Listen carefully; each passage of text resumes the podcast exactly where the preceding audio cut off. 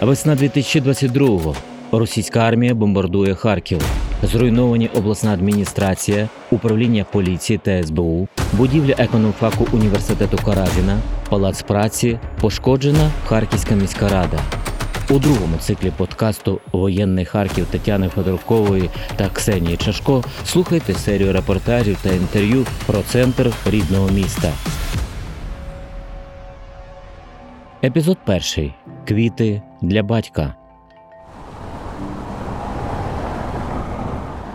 Автомобіль зупиняється навпроти центрального входу Харківської обласної адміністрації. Двері шестиповерхової будівлі з колонами, де розміщувалися обласна рада, міські та обласні департаменти, замуровані. Цього не видно ззовні, але всередині частина будівлі зруйнована вщент від самого даху.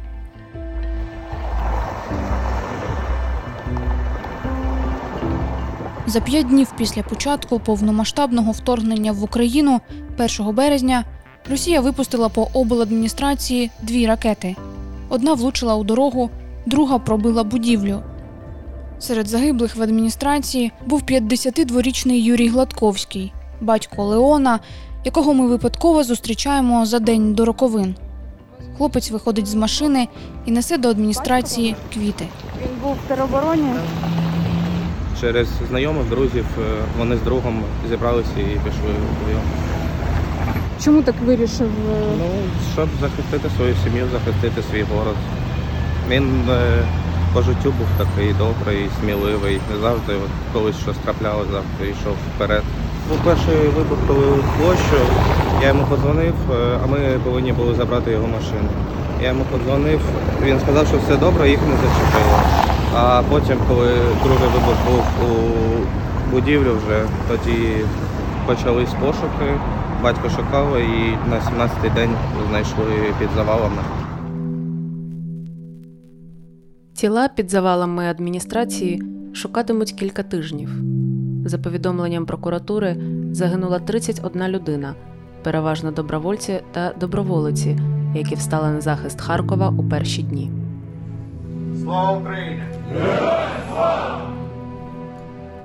Того ранку чиновники на чолі з головою обладміністрації запізнилися на нараду, і це вберегло їхнє життя. Був постійний зв'язок з Києвом, з президентом України. Е, Він проводив е, кожну годину наради. Розуміли, що робити нам тут і на місці. Як ми це бачили, ми, ми доповідали і отримували директиви. Заступник голови обладміністрації Олександр Скакун 1 березня теж мав бути усередині. Його кабінет у пошкодженому крилі на другому поверсі. От Другий поверх. Оце. Раз, два, три. Ось ці вікна, Без е, стелі, взагалі, без полу. тепер забиті дерев'яними плитами.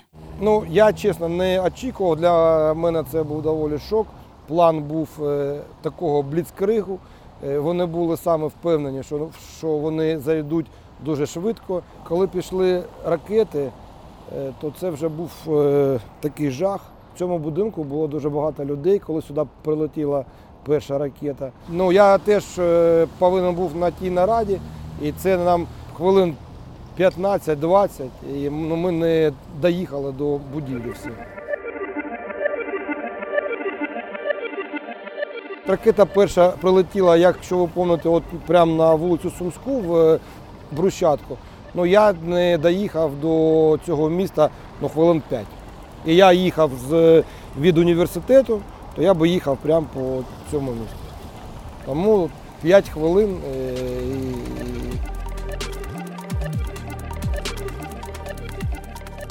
Ну, я думав, але ми вже рік е, живемо в такому темпі, в такій динаміці. Глибоко вже про це не думаю, тому що бачу, бачу смерті дітей, жінок, і це страшно. Це така вибухова сила у цієї ракети, це дуже потужна ракета, тому е, там нема ну, е, взагалі е, в лівому крилі живого місця взагалі немає.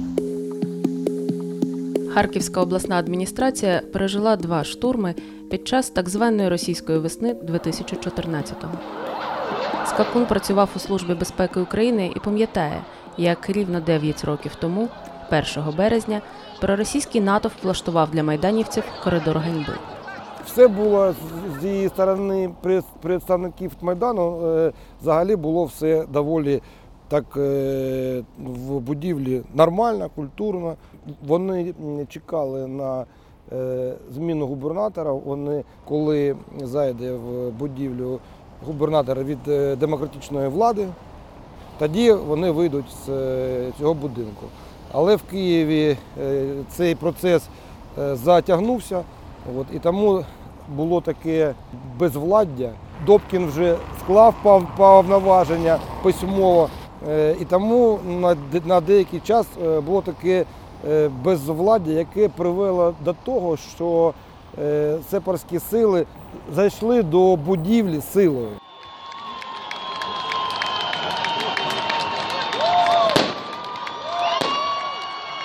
На той час, е, е, на жаль, е, працівники поліції е, ну, не мали такої активної позиції, яку вони мають е, доволі е, от, е, ці дні. Працівників Служби безпеки не, ну, не хватало для такої масованої фізичної роботи.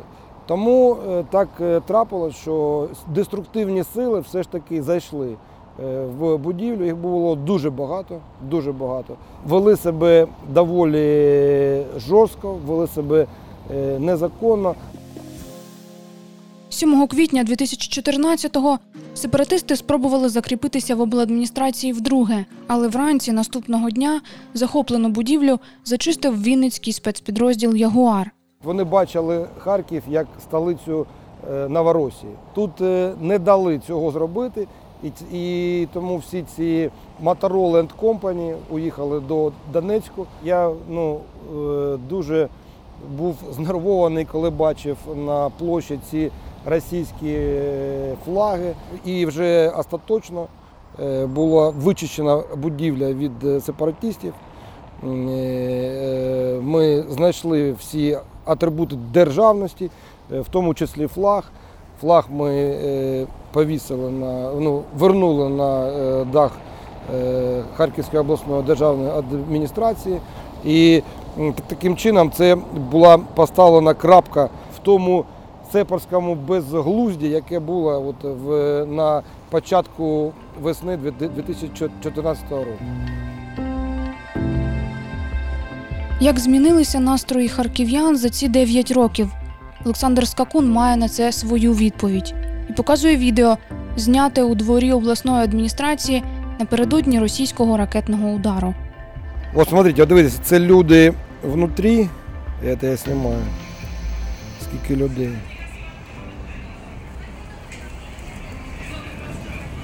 Це все добровольці, так? Да. А саме, а от відео, а от відео супер. Це з е, сторони двору. Люди йдуть, черги людей йдуть, які записуються до лав Збройних сил України. Дивіться, яка черга. Я був дуже гордий тим, що в перші дні, перший, другий день нам сюди з е, чорного входу стояли черги людей, які приходили і казали, записуйте нас е, на війну і куди йти. Дайте нам зброю, там то-то, то-то, і ми йдемо на війну. Це були черги, які тягнулися за межі двора дуже далеко. Леон повертається в машину і їде на цвинтар. На стіні адміністрації він залишає синьо-жовтий букет.